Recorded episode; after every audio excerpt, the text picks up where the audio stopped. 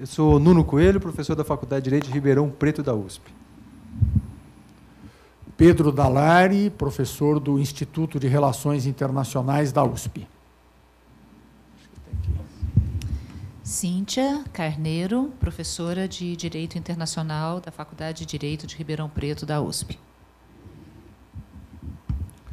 Caio Graco Pinheiro Dias, Faculdade de Direito da, de Ribeirão Preto da USP, Departamento de Direito Público.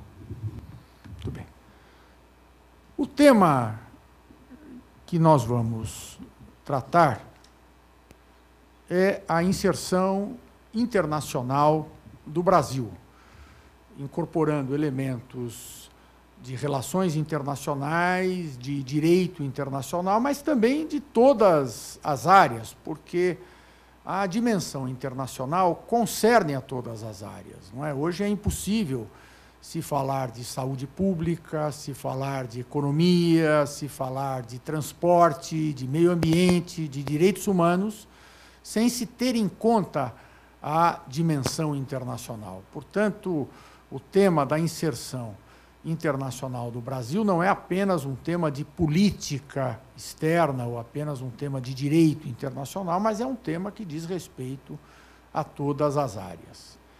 E no Brasil, este é um tema que é tão importante e que foi se o seu tratamento foi sendo consolidado ao longo dos anos de tal forma que é um tema que, inclusive, está tratado na Constituição Federal. Ou seja, as diretrizes do relacionamento internacional do Brasil não são diretrizes de um único governo e que mudam todos os anos ou em todas as eleições. São diretrizes que foram se consolidando na sociedade brasileira de tal maneira que, quando se fez a Constituição Brasileira de 1988, que é a que está em vigor logo após o processo de redemocratização do país, os constituintes decidiram inscrever na Constituição, através de um artigo, que é o artigo 4 da Constituição, quais deveriam ser as diretrizes da inserção internacional do Brasil, que deveriam reger o relacionamento internacional do Brasil, qualquer que fosse o governo. Esta é uma característica da Constituição. De tal maneira que a política externa passou a ser uma política não de governo, mas uma política do Estado brasileiro, de caráter permanente.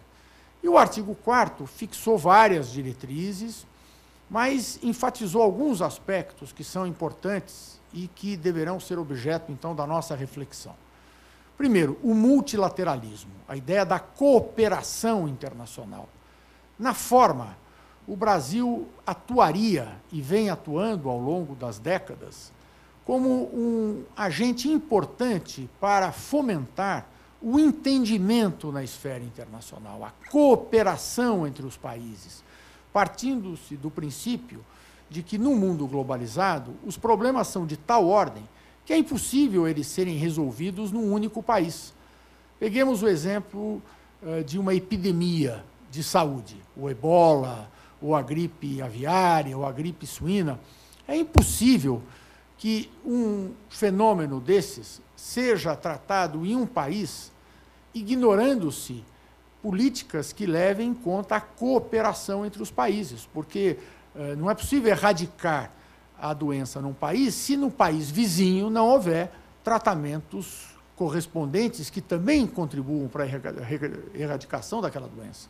Ou seja, a cooperação como forma de ação e o multilateralismo foram uma marca da política externa brasileira e isso está na Constituição. E também valores importantes como a solução pacífica dos conflitos, e a promoção dos direitos humanos, não é que tem um lugar especial uh, na Constituição, não só nesse artigo, mas em toda a Constituição brasileira. Justamente por uma premissa que é muito importante hoje na ordem internacional e também no direito interno dos estados, que é a supremacia dos direitos humanos, ou seja, toda a estrutura do Estado e a estrutura das relações internacionais deve se voltar para a promoção dos direitos humanos. Se, no caso brasileiro, a Constituição brasileira coloca, inclusive, os direitos fundamentais do ser humano, antes, inclusive, de cuidar da organização do Estado, o mesmo ocorre na ordem internacional, onde o fundamento da própria ideia de Nações Unidas e da paz é a prevalência dos direitos humanos, né, a ponto de a Organização das Nações Unidas ter, eh, mais recentemente, desenvolvido o conceito de responsabilidade de proteger. Ou seja, os países e a comunidade internacional têm a responsabilidade de assegurar a prevalência dos direitos humanos. Esta marca está na Constituição brasileira, é da tradição das relações exteriores brasileiras. O Brasil é um dos poucos países, entre os 193 países membros da Organização das Nações Unidas, se não me engano, são cerca de 10 ou 11, que mantém relações diplomáticas com todos os outros países membros da ONU. Porque a maioria não, não tem isto. Sempre tem uma briga com algum país, com um grupo de países. O Brasil não. O Brasil, até por coerência com essa diretriz constitucional, construiu um arco de relacionamento que envolve todos os países do mundo, independentemente eh, do viés político, ideológico, cultural das comunidades nacionais desses países. Não é? E esta marca vem se consolidando.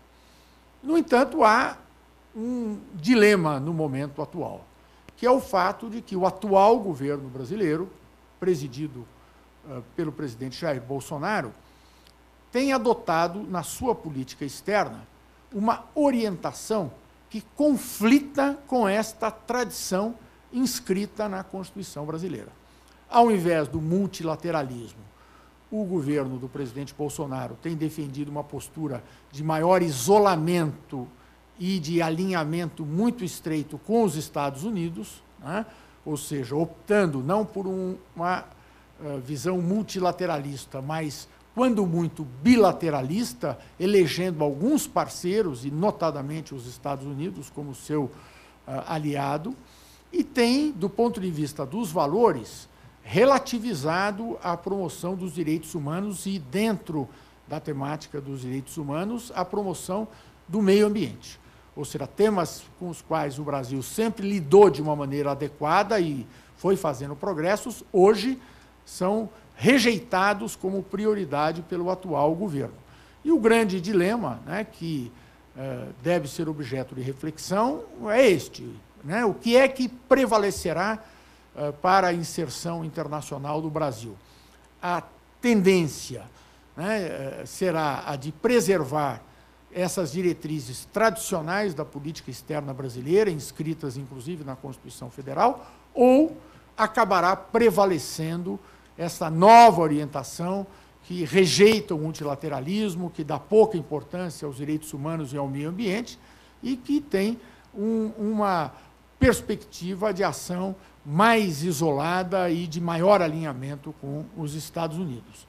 A reflexão que deve ser feita eh, na universidade, porque alcança todas as áreas, isso terá impacto na saúde, na educação, na economia, no meio ambiente, é sobre essas, esses diferentes cenários que se colocam diante da contraposição entre uma postura tradicional do Estado brasileiro, que foi seguida por todos os governos depois do final da ditadura, o governo Sarney, o governo Collor, o governo Itamar, o governo Lula, os governos Lula, antes dele os governos do presidente Fernando Henrique Cardoso, depois o governo da presidente Dilma e até o governo Temer. E a nova orientação que eh, muda esta visão que vem sendo adotada nas orientações do presidente Bolsonaro. Acho que estas são algumas considerações para começar o nosso debate gostaria de fazer uma observação, assim, a, aproveitando essa, essa introdução feita pelo professor Pedro, muito interessante ele citar a Constituição, porque, é, independentemente, inclusive, dos próprios governos autoritários que o Brasil já viveu, já teve, a posição do Brasil no plano internacional sempre foi uma posição bastante progressista e de vanguarda. Mas mesmo considerando a, a, o período de Getúlio Vargas, ditatorial de Getúlio Vargas, ou mesmo os governos militares, a, a posição do Brasil foi em prol desse multilateralismo. E, inclusive, assim, é, só para destacar, que eu gostaria que o senhor comentasse, o parágrafo único desse dispositivo do artigo 4 ainda fala da prioridade que deve ser dada por uma integração sul-americana, inclusive com vias a formar uma comunidade sul-americana de nação né?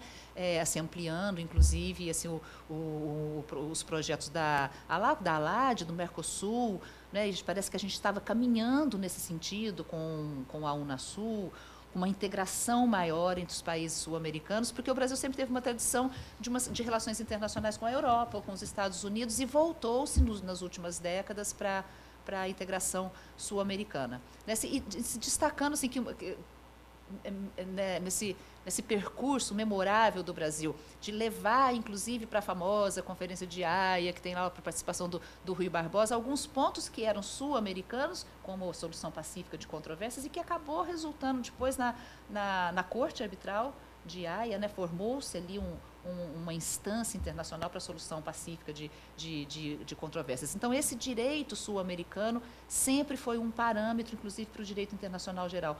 E hoje a gente vê uma posição bastante refratária do governo Bolsonaro, inclusive em relação ao aspecto da integração com países sul-americanos, né, professor? Gostaria que o senhor também comentasse alguma coisa, fizesse alguma observação em relação a essa perspectiva que nós temos agora nesses próximos anos em relação à, à integração sul-americana ou não não necessariamente até no direito de integração, mas das relações internacionais com os países sul-americanos que está bastante desgastadas também em relação a algumas declarações infelizes que têm sido dadas em relação à a, a, a, política interna do Chile, da Argentina e agora do Uruguai.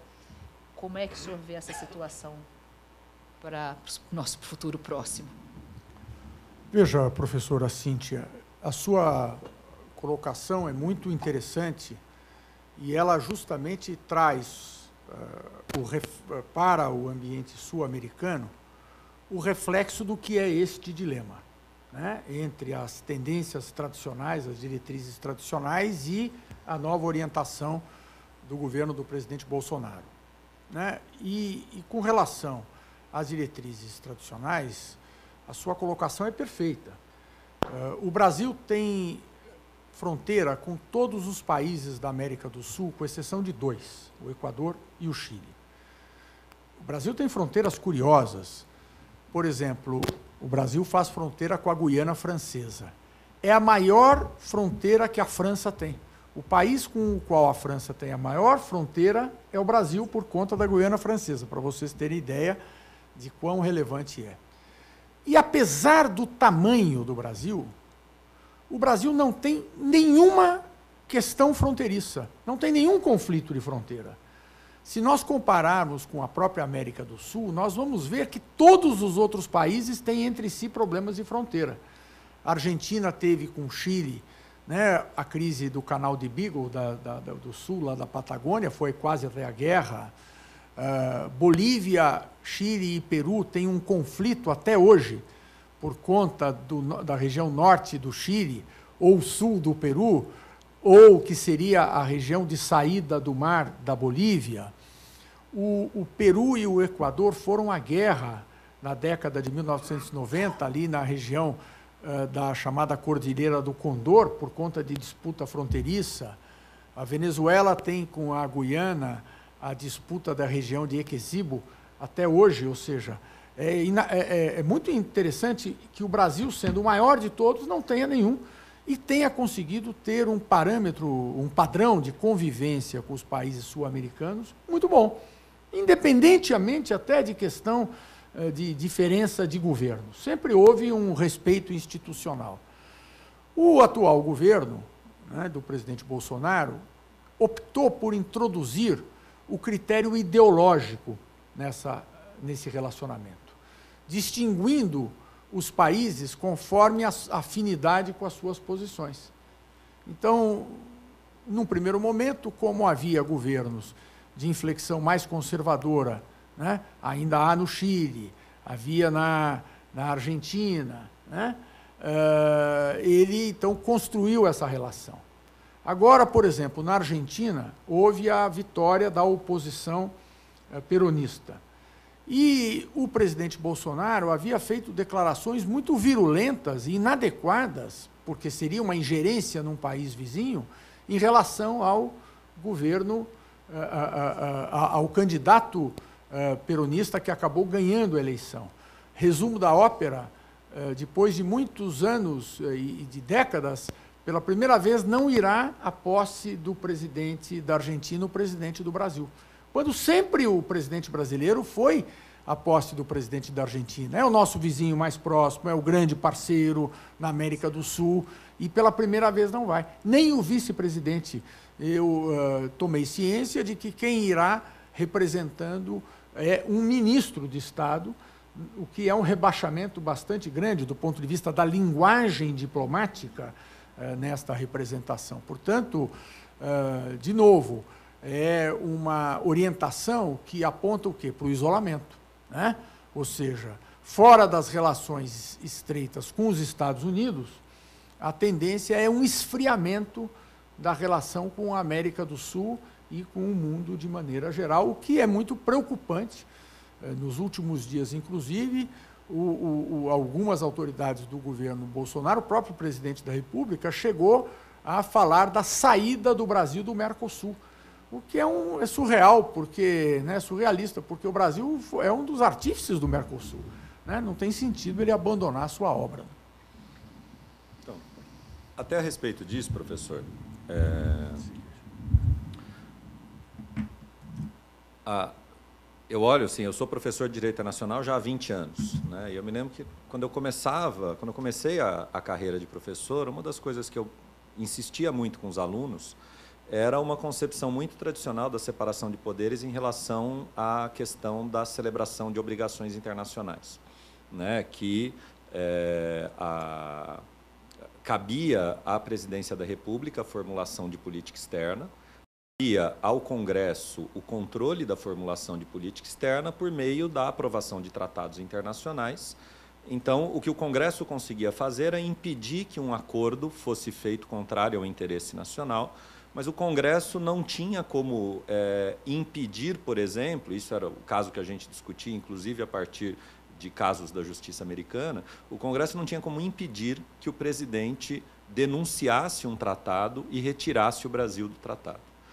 É, e aí também é interessante porque assim a, a, lentidão da justiça brasileira também ela permite até colocar isso em perspectiva porque o Supremo Tribunal Federal agora está se encaminhando para votar a, a, a, ação direta de inconstitucionalidade 1625, que discute a denúncia da Convenção 158 ainda pelo governo Fernando Henrique. Então, desde 97, que tramita, 22 anos que tramita, é, e, e, e é uma tem sido uma, vamos dizer, uma uma tomada de consciência né, uma, e uma oportunidade para revisar algumas posições doutrinárias que eu tinha no passado em relação a essa questão, é, de defender a autonomia da presidência da República na formulação de política externa é, e de me colocar muito criticamente em relação à decisão que aparentemente o, Congresso, o Supremo Tribunal Federal já tomou, né, porque tem 10 votos já apurados com maioria a favor da, da inconstitucionalidade do decreto 2100 de 97, é, e que, portanto, estabeleceria que o governo só pode, adotando a famosa tese do ato contrário, né, que o governo só pode denunciar um tratado com a aprovação do Congresso. Né, já que o Congresso é necessário para a celebração do, da, da obrigação internacional, né, nos termos do artigo 49, inciso 1, então o Congresso também seria, é, a participação do Congresso e a aprovação do Congresso também seriam necessárias para a, a retirada do país de uma obrigação, de um, de um compromisso internacional. Né?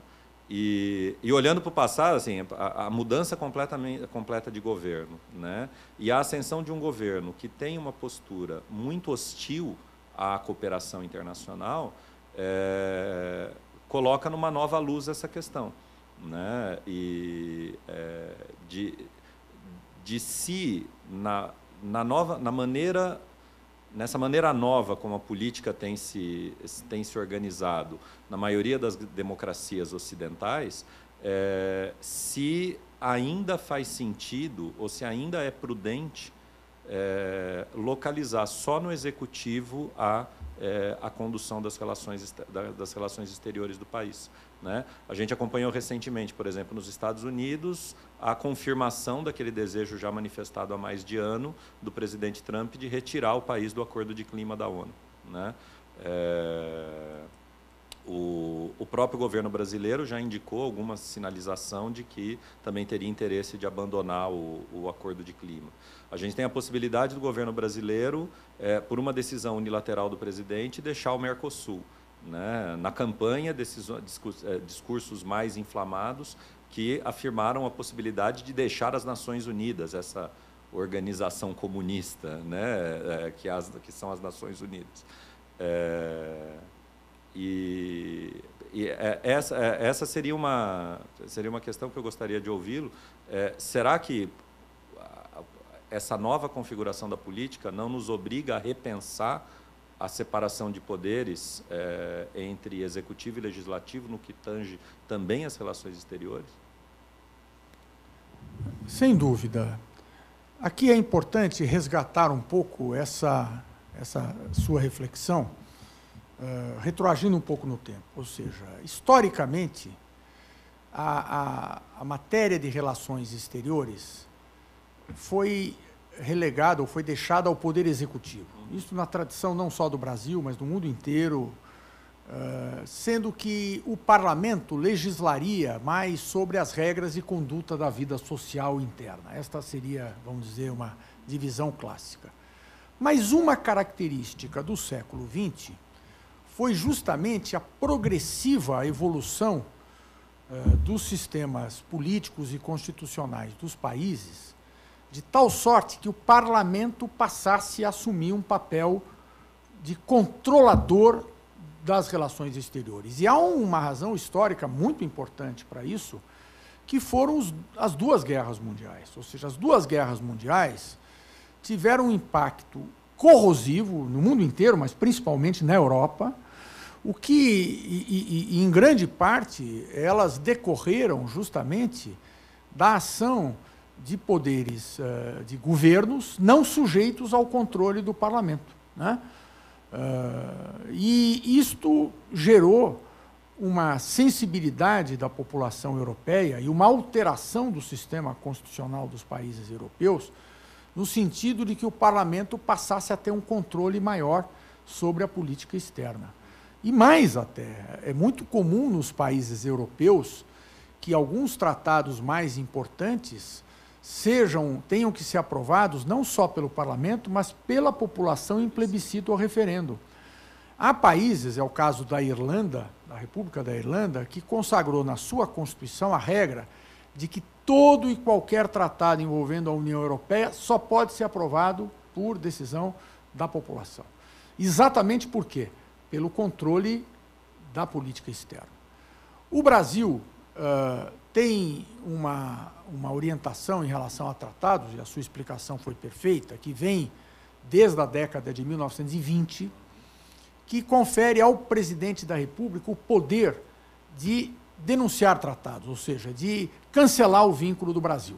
Para aprovar o tratado, o Congresso Nacional tem que dar aprovação, mas uma vez o Congresso aprovando, o presidente pode ratificar o tratado, confirmar a vinculação ou, se quiser, depois cancelar. E até hoje, eh, esse vem sendo o entendimento. A meu ver, a minha opinião, é que esse entendimento já não poderia prosperar desde a Constituição de 1988. Por quê? Porque a Constituição de 1988, no artigo 49, inciso 1, mencionado na sua manifestação, diz com clareza que cabe ao Congresso Nacional aprovar em caráter definitivo. Essa expressão em caráter definitivo, a meu ver, dá a entender que se o Congresso aprovou, o presidente só poderá cancelar tendo em vista a aprovação do cancelamento pelo Congresso. Porque senão, que raio de definitivo é esse que o presidente pode né, fazer o que quiser? E o seu exemplo é perfeito. Uh, lá atrás, ainda no governo Fernando Henrique, o, o, o presidente decidiu, sem aprovação do Congresso, que o Brasil deveria denunciar uma convenção da Organização Internacional do Trabalho, acho que é a Convenção 158, sobre demissão imotivada. E aí surgiu a controvérsia se o presidente poderia ter feito isso sem autorização do Congresso, e como foi bem lembrado na sua manifestação, isto ainda está pendente de uma decisão final do Supremo Tribunal Federal. Acho que foi relator, inclusive, a ministra Ellen Grace, se não me engano, neste caso. Mas eu, e, e portanto, vamos aguardar. Mas eu, eu resgatando a manifestação da professora Cíntia, que lembrou bem o parágrafo único do artigo 4 que fala de uma comunidade latino-americana ou sul-americana de nações, eu dou até um exemplo mais recente, que é o da Unasul. A Unasul foi uma organização internacional criada por todos os países da América do Sul, como uma organização de integração sul-americana, básica, isso à época em que era presidente do Brasil o presidente Lula, mas foi aprovado por todos os países da região e, no caso brasileiro, aprovado pelo Congresso Nacional. A Unasul teria duas diretrizes básicas. Uma, a segurança na região, exatamente para funcionar como uma organização que pudesse ajudar a resolver problemas de conflitos na região sem a presença de países de fora da região. E a segunda, a implementação de um projeto muito ambicioso de infraestrutura para conexão, o IRSA, né, da, dos países da região. E quando o atual presidente, o presidente Bolsonaro, assumiu, a posição dele foi de entender que esta Unasul era uma organização que não interessava ao Brasil, que teria uma inflexão eh, de esquerda e que, portanto, não seria boa. E decidiu denunciar o tratado. E fez isso. E me surpreendeu, eh, professor Caio, que não se tenha questionado isso, que o próprio parlamento não tenha questionado isso. Tanto é que o Brasil denunciou o tratado da Unasul e fez um acordo que ainda não é objeto de um tratado internacional, é mais um foro de concertação de acordos, que se chama ProSul, né, que foi celebrado com, numa reunião em Santiago do Chile, que reuniu o presidente do Chile, uh, Sebastião Pinheiro, o presidente, então presidente da Argentina, Macri, uh, o presidente brasileiro, não me recordo se havia mais algum chefe de Estado, mas que para o Brasil seria o substituto da Unasul.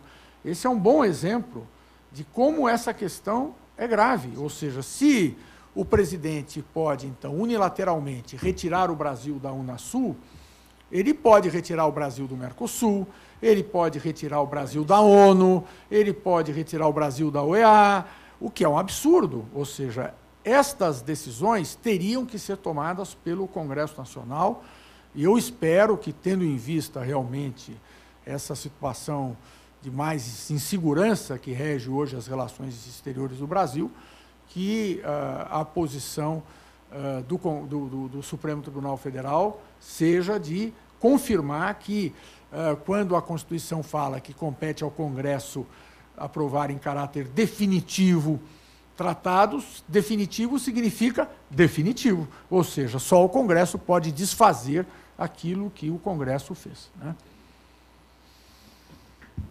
Professor, um outro aspecto é, em relação a. Porque um dos motivos, né, um dos principais aspectos né, da própria Mercosul, da própria Unasul, inclusive o programa IRSA, é uma integração comercial.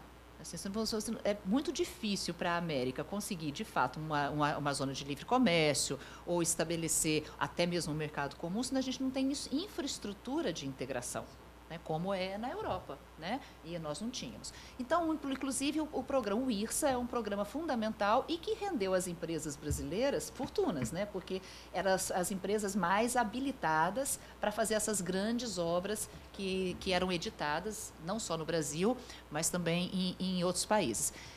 E isso representa, se sair da Unasul, enfraquecer o, o Mercosul, representa uma perda comercial para o Brasil muito grande. Ou seja, não é o Estado brasileiro que está perdendo propriamente, mas são os próprios empresários brasileiros os principais lesados por essa política. E um dos aspectos fundamentais, assim, de grande prejuízo para o empresariado brasileiro, é a posição do Brasil em relação ao OMC, que para poder entrar na OCDE abre mão de ser considerado um país em desenvolvimento e poder usufruir das cláusulas de salvaguarda que todos os países desejam usufruir, porque tem uma possibilidade maior de negociação, prazos maiores de implementação, justamente com o argumento de que precisa proteger as suas empresas, não é?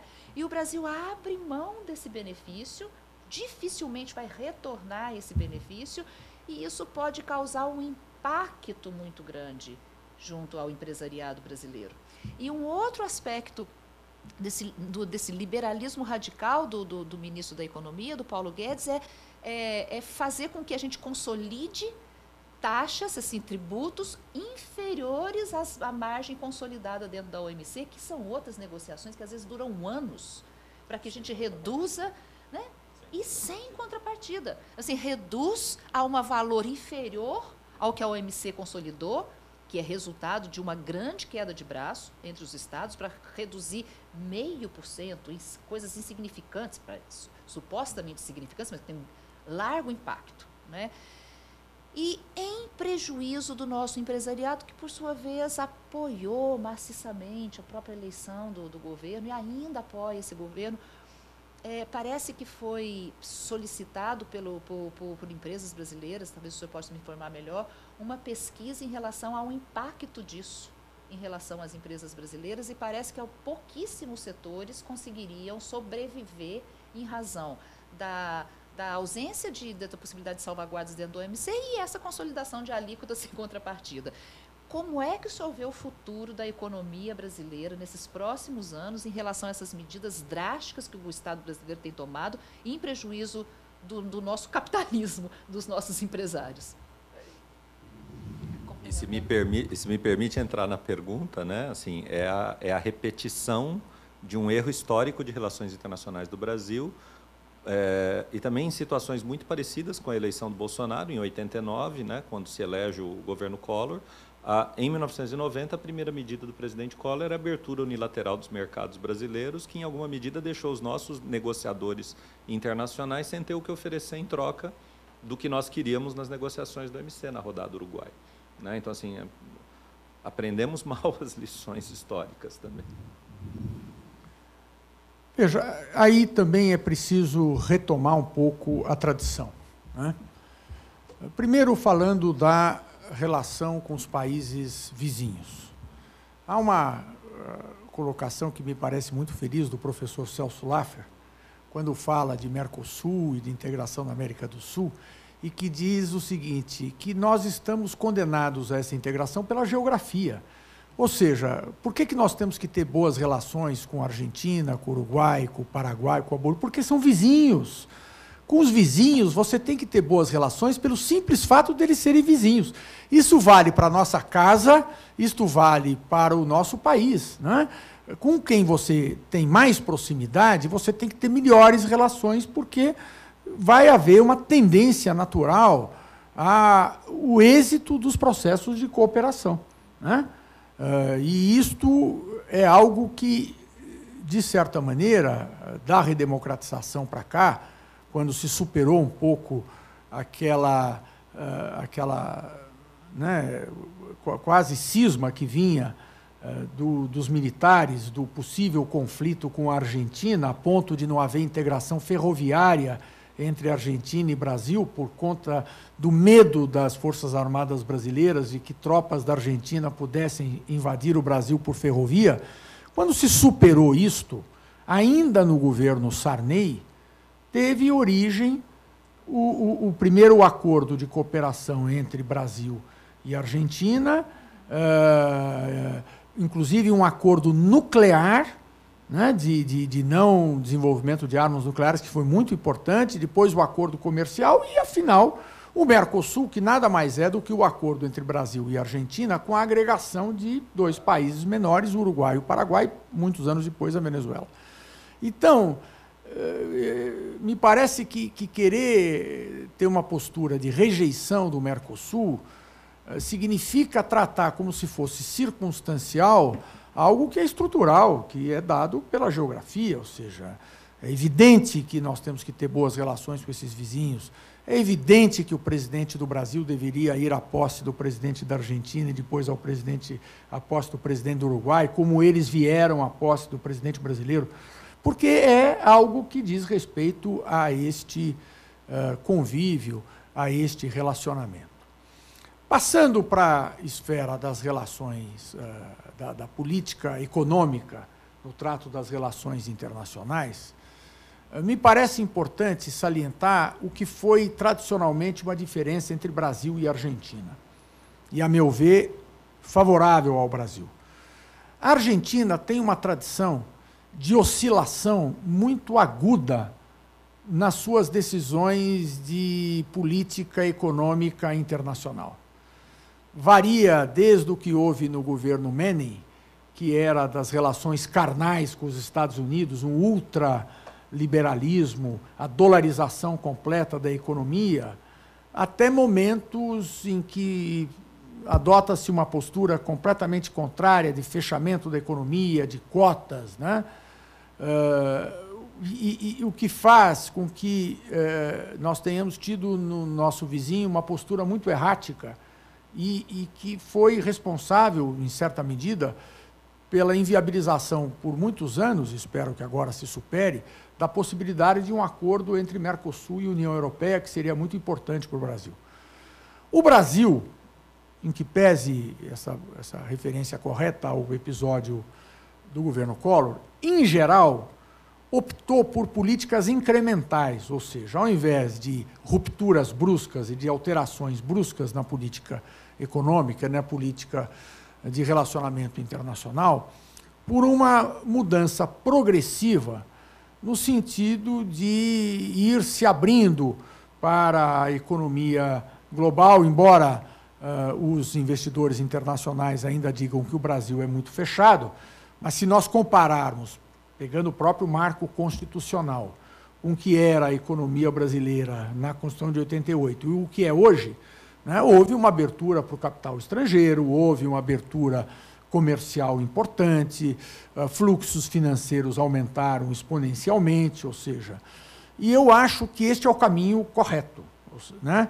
Agora, seria preservar e fortalecer o Mercosul, até por conta da relação do Mercosul com a União Europeia, de tal maneira que se adotasse progressivamente um processo de abertura da economia, e aí parte do empresariado tem que fazer a lição de casa e aproveitar essa transição, que é sempre demorada, mas e que, portanto, permite o planejamento, e melhorar indicadores de produtividade, melhorar o uso da inovação, da tecnologia se aproximar mais da universidade, inclusive, que é pouco presente, diferentemente do que ocorre em outros países, na atividade de pesquisa das empresas, não é?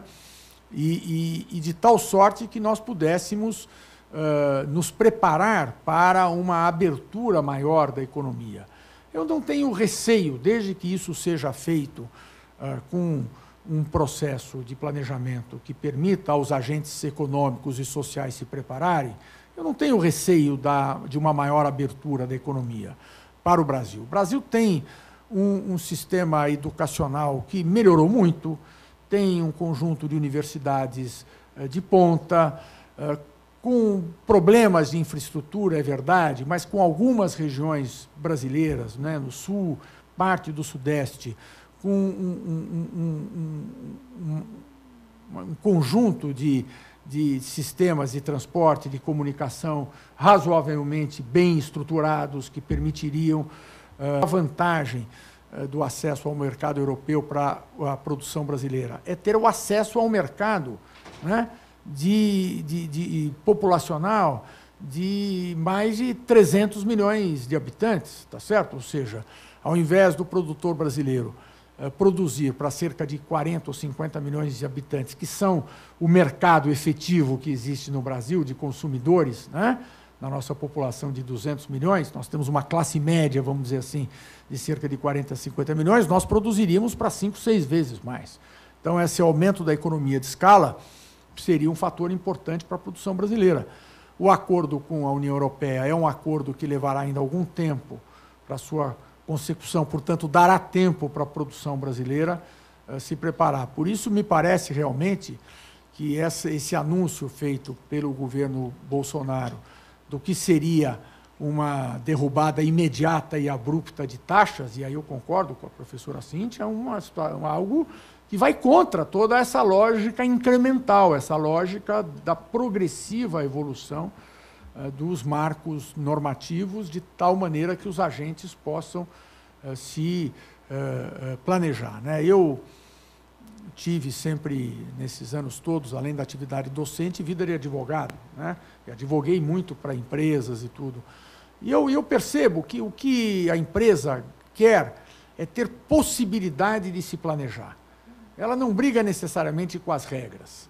O que ela precisa saber quais são as regras e como elas evoluirão no tempo para que possa haver planejamento.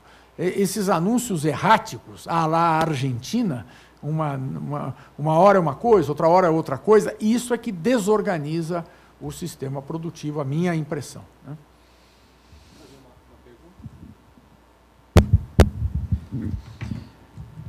A primeira experiência é, democrática, a invenção da democracia aconteceu é, em Atenas, não é? há, 20, há 25 séculos atrás, e é, havia ali debates que podem ser esclarecedores a respeito do que nós passamos hoje, não é?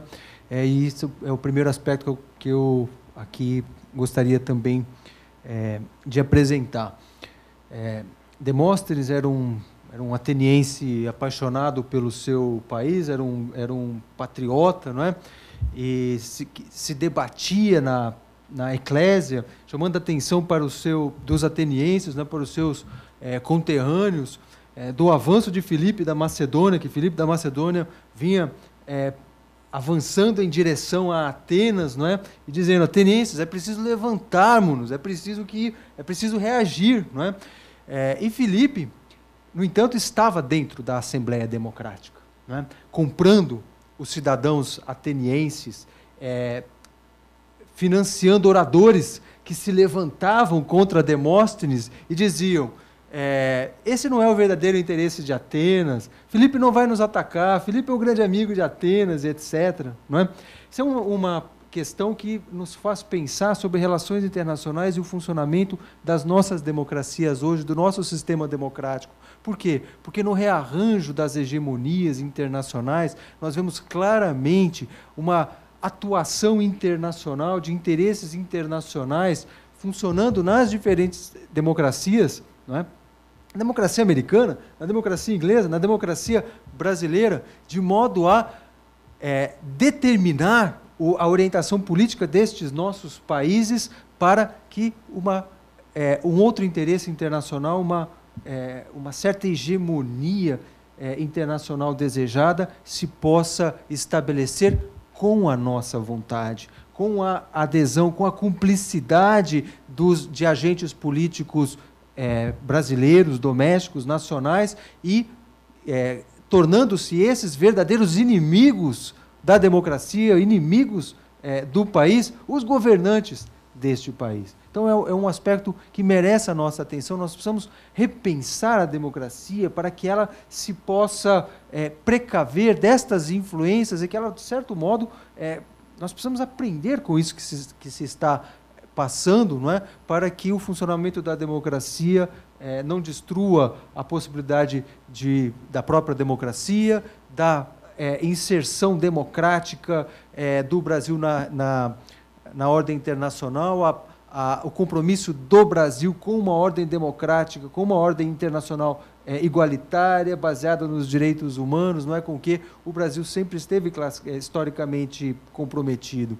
É, a partir desta questão, eu gostaria de perguntar a vocês: é, que rearranjo hegemônico é este que está acontecendo? É? O que é que significa, é, significam estes movimentos não é, de enfraquecimento da União Europeia? Não é? é como é que Europa, Estados Unidos, é, Israel, é, a China, é, como é que esses, essas grandes potências não é, estão se reorganizando no quadro do capitalismo acumulador que se está revelando no, Brasil, no, no mundo hoje. Né? Gostaria de ouvir também a opinião de vocês a respeito é, desta questão geopolítica, desta questão de, de, de é, rearranjamento hegemônico.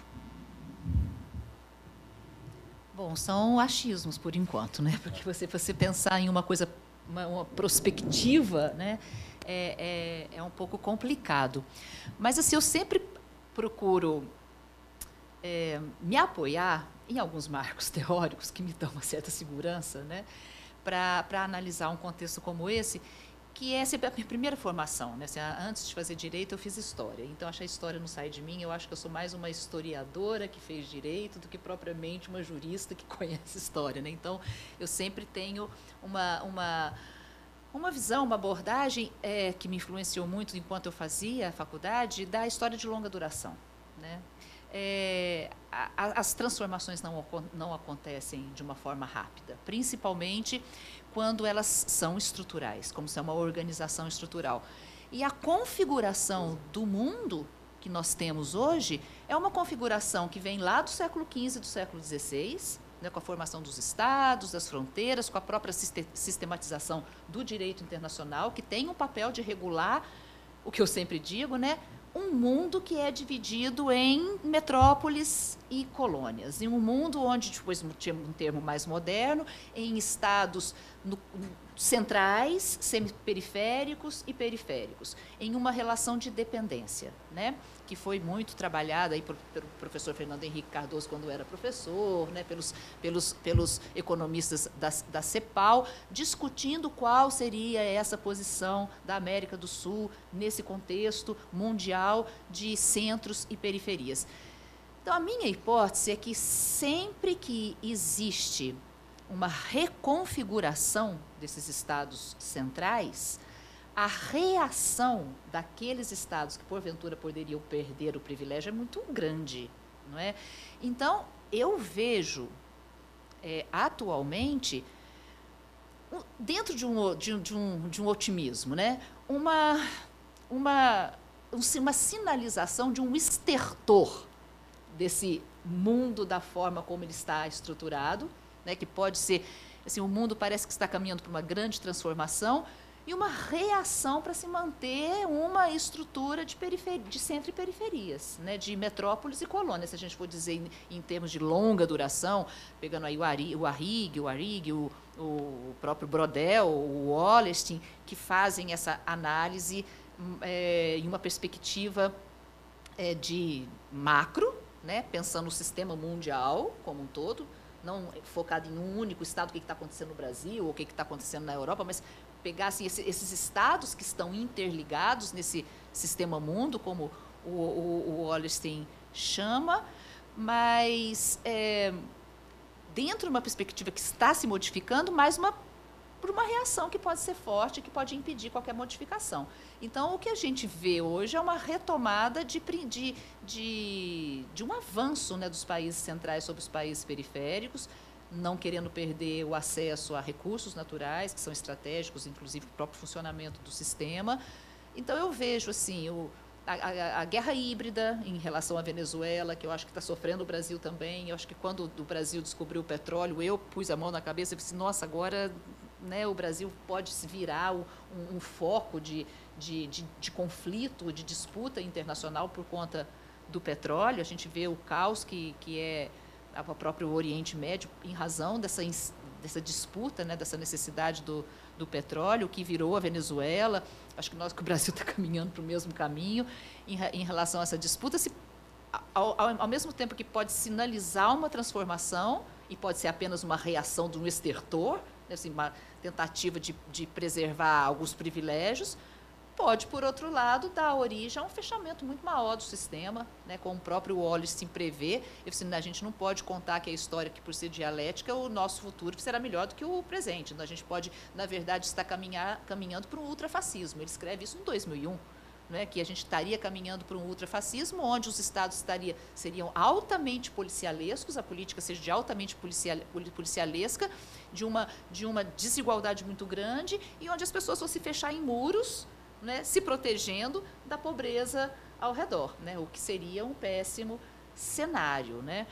Mas eu acho que uma fórmula da gente pensar sobre isso é a própria estrutura do sistema mundial de mercados, a própria estrutura do capitalismo, que sempre precisou de, de estados centrais e de estados periféricos dependentes para dar para sustentação desse, desse sistema. Se você quebra essa relação da forma como ela é estabelecida desde o século XVI, você tem um outro modelo, que não poder que internacional, né, que lá atrás se podiam dizer que o capitalismo poderia ser substituído por um outro modelo internacional que seria o comunismo.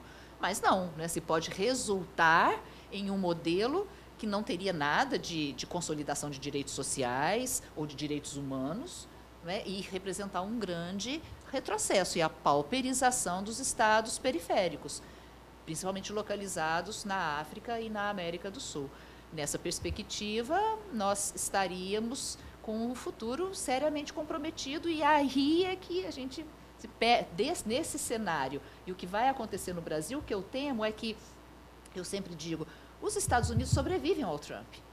Né? Então, o Trump tem uma política que é muito criticada nos Estados Unidos, uma política que o, o, o presidente do Brasil procura imitar, mas eu não sei se o Brasil sobrevive a esse governo.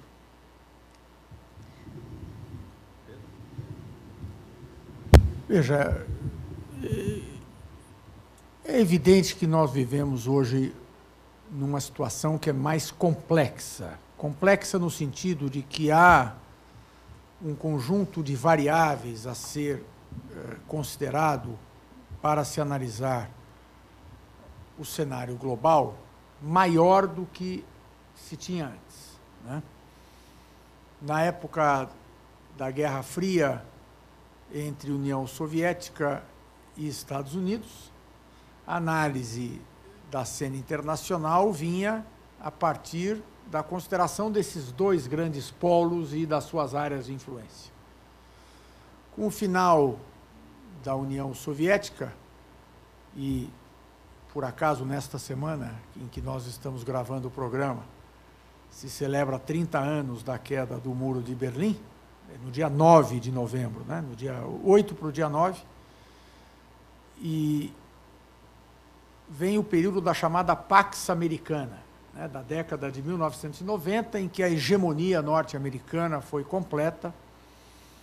E, em seguida, com a data de referência sempre é o 11 de setembro de 2001, a, o atentado às Torres Gêmeas em Nova York, vem que um doutrinador norte-americano chamou de Post-American World, o mundo pós-americano, que é um mundo mais fragmentado, onde nenhum país tem a capacidade de é, dominar o mundo, nem militarmente, nem economicamente. Né? É, os Estados Unidos vêm perdendo peso relativo, tendo em vista o crescimento econômico da China. É, algumas, alguns países chamados emergentes ganharam mais peso na cena internacional, entre eles o Brasil, junto com a Índia. Né? Uh, e a União Europeia tem um peso grande, ou seja, é um mundo mais complexo, mais difícil de eh, possibilitar uma visualização sobre uma cadeia de relacionamento dominação-dominado como se tinha anteriormente. A minha chave de análise é o direito, né, porque eu sou uma pessoa de formação estritamente jurídica. E no direito eu vejo isso de uma maneira muito interessante, ou seja, eh, toda a nossa cabeça jurídica foi formatada, e aí a professora Cíntia tem toda a razão, a partir da figura dos estados nacionais, né, consolidada na chamada Paz da Westfália de 1648, ou seja, cada país seria responsável pela produção das normas jurídicas que conduzem a vida dos seus cidadãos, e os países se relacionariam entre si para tratar de fronteiras e relações militares e econômicas através do direito internacional. Né? O direito internacional seria, portanto, um direito dos países no seu relacionamento entre si, e o direito nacional é que cuidaria né, da vida dos indivíduos. Isto mudou hoje. Né? Uma característica do século XX, que avançou mais no século XXI, foi a utilização progressiva de regras de direito internacional para reger a vida dos indivíduos. Cada vez mais nós somos regidos por normas que são estabelecidas no espaço global. Seja, sejam normas diretamente internacionais, sejam diretrizes internacionais que acabam permeando os direitos nacionais, de tal maneira que o direito formalmente continua sendo de cada país, mas as regras são iguais. Eu dou um exemplo do direito de família. Peguemos, por exemplo, a união homoafetiva. A união homoafetiva praticamente não existia no direito dos países há cerca de 30 anos. Hoje, no mundo ocidental, a união homoafetiva é regulada no mundo inteiro. Ou seja, a adoção de um modelo normativo que vai se espalhando, seja através do direito internacional, seja através dos direitos nacionais que se copiam, de tal maneira que o marco regulatório passa a ser uniforme. E isto acontece em todas as áreas. É impossível um estudante hoje fazer uma tese ou uma dissertação, né, ou mesmo um trabalho de conclusão de curso, que verse sobre algum aspecto normativo, não precisa ser um estudante de direito, pode ser de psicologia, de saúde pública, de qualquer área, que não vá verificar como é que aquele conjunto de regras que ele está examinando se manifesta em outros países ou no direito internacional. Alguém que ignorar isso fará uma má tese, uma má dissertação, um mau trabalho de conclusão de curso, porque esta é a dinâmica. Aí vem a questão. A que se deve isso? Quer dizer, por que, que há esse. Qual é que é a, a, a matriz, o, o, o, o gerador né, que propulsiona esse processo de eh, padronização normativa? Né? E, e, a tendência nossa e minha é sempre procurar identificar forças políticas que estariam no comando. Né? E eu, a minha, minha reflexão dos últimos anos vem no sentido contrário, no sentido de entender que, ao fim e ao cabo, a grande força propulsora disto é o desenvolvimento científico e tecnológico. O desenvolvimento científico e tecnológico ele gera um padrão crescente de interatividade que passa a demandar né, a, a, a, a padronização normativa. Isto vale para qualquer família, isto vale para qualquer ambiente, ou seja, quando o número de pessoas que interagem é muito grande, as regras têm que ser comuns, né? porque senão não há interatividade. Isto significa que não há uh, mais injunções políticas? Não. A meu ver, a produção de padrões normativos né, e a evolução dessa padronização, ela não decorre da política, ela decorre desse processo crescente de interatividade proporcionado pelo desenvolvimento científico e tecnológico. Porém, o conteúdo dos padrões normativos será decorrência da política. Ou seja, a meu ver, está dado que nós caminhamos para a adoção de padrões normativos na esfera global em todas as áreas. Agora, a substância dessas normas é algo em debate e em disputa. E a disputa pode envolver a clivagem, países desenvolvidos, países menos desenvolvidos, mas envolve também classes sociais, envolve etnias, envolve gênero, ou seja, os conflitos políticos que presidem o processo de conformação dessa ordem jurídica global são mais complexos hoje e são eles se cruzam sob essas diferentes chaves. Por isso que fica muito difícil para nós analistas procurarmos eh, eh, produzir um modelo né, de, de governança da, de, de, desse processo internacional. Né? E toda vez que a gente tenta fazer isso, a gente quebra a cara. Eh, por exemplo, como explicar a resistência impressionante do movimento social de Hong Kong que está enfrentando a maior potência militar hoje em termos de número de efetivos do planeta, que é a China. Né? É admirável o que aqueles jovens estão fazendo. Em defesa da democracia, que falava o professor Nuno, Eles toda semana fazem manifestações impressionantes e com um grau de visibilidade na esfera global que torna muito difícil para o governo de Pequim fazer hoje, em 2019, o que fez na Praça da Paz Celestial quando reprimiu os movimentos sociais em Pequim já há duas décadas. Né? Porque hoje não é viável fazer isso, tá certo? Quer dizer, aquilo poderia gerar uma instabilidade, tendo em vista que a China, né, apesar de ser um, um, país muito centralizado, com um governo muito forte. Hoje, a China está de tal maneira imbricada e conectada na comunidade internacional que uma ação uh, violenta, que eu não estou descartando, acho que até pode acontecer, mas ela teria consequências, sem dúvida nenhuma, para a inserção da China na comunidade internacional e a China quer preservar o grau elevado e progressivo de inserção que ela está tendo uma repressão massiva à população de Hong Kong certamente teria consequências sobre isso. Então é admirável, né? vejo uh, muita evolução uh, na temática de gênero. Né? Uh, se nós compararmos um espaço aí de 50, 100 anos, o empoderamento das mulheres é algo muito impressionante. E se hoje há, inclusive, um quadro de denúncia muito mais efetivo das ações discriminatórias, isto é possível porque houve um empoderamento. Né? Uh, a gente fala, as mulheres ainda não votam no mundo islâmico, tem restrições, mas até a Segunda Guerra Mundial as mulheres não votavam na Bélgica, não votavam na Itália, não é, não é no mundo islâmico, ou seja, até aqui ao lado não votavam. As mulheres votaram no Brasil antes de votar na Itália. Né?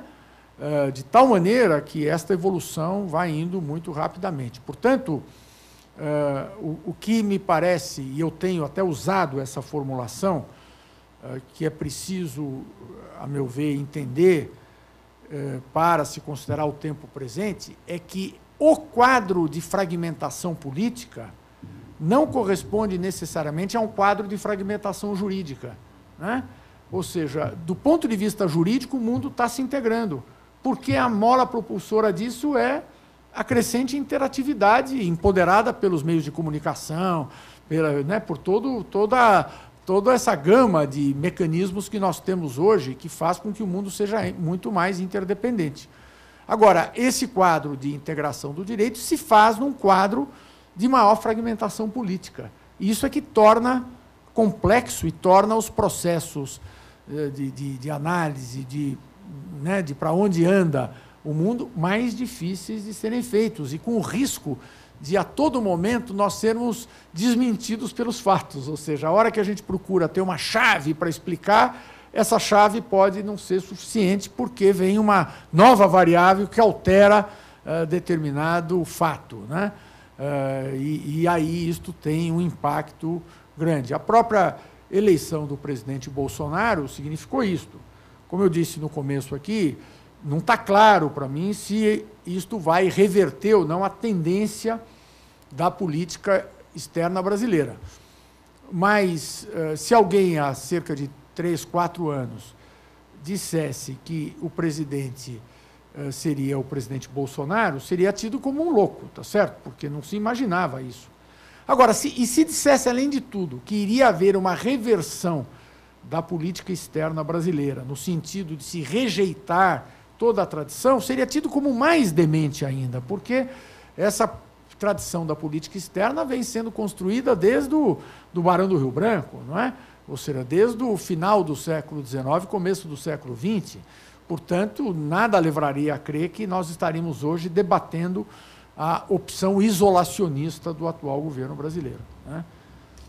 Professor, retomando a, a, a, o raciocínio do senhor em relação a essa, essa invertida né, de, de essa inversão da política externa brasileira, gostaria que o senhor comentasse justamente isso. Assim, o senhor citou agora as questões identitárias, inclusive de gênero, e as posições diplomáticas do Brasil que se aliou aos estados mais reacionários em relação à, à posição da mulher na sociedade, a planejamento familiar, né? E agora em relação assim, na, na, na votação recente em relação a, ao bloqueio a Cuba, né, que seria outra mudança na política externa brasileira que nunca foi, apesar, apesar dos regimes autoritários que nós tivemos, nunca foi tão ideológica quanto é agora. Que, como é que o senhor está vendo esse cenário? Eu, eu, eu, eu vejo justamente como um cenário em que há um embate entre as diretrizes tradicionais da política externa brasileira, eh, que sustentam o multilateralismo, a promoção dos direitos humanos, a preservação do meio ambiente, e a nova orientação que vem sendo imprimida pelo atual governo, que vai em sentido contrário. Há um embate, há um embate. Tudo aquilo que depende só da máquina governamental uh, tem respondido a essa nova orientação. É o que ocorre com o voto do Brasil em foros internacionais, como você bem observou, professora Cíntia. Agora, há uma resistência na sociedade a isso. Né? E eu reputo importante se considerar esse fato recente, que foi a indicação e depois a desindicação do deputado Eduardo Bolsonaro para a embaixada do Brasil, para ser o embaixador do Brasil em Washington. O que, que houve nesse episódio? Quer dizer, cogitou-se, embora não, nunca tivesse havido a, a, indicação formal, mas o Brasil chegou a pedir a, o, né, o, o agreement, o agreement para o governo norte-americano para o nome do deputado Eduardo Bolsonaro, filho do presidente da República, para ser o embaixador do Brasil em Washington. O que, que caberia? O presidente da República indicar o nome do deputado Bolsonaro ao Senado e o Senado aprovar o nome. Por que, que o presidente da República não só não indicou o nome do deputado Eduardo Bolsonaro, como posteriormente anunciou que não faria mais essa indicação, em que pese ter havido a aprovação prévia do governo americano.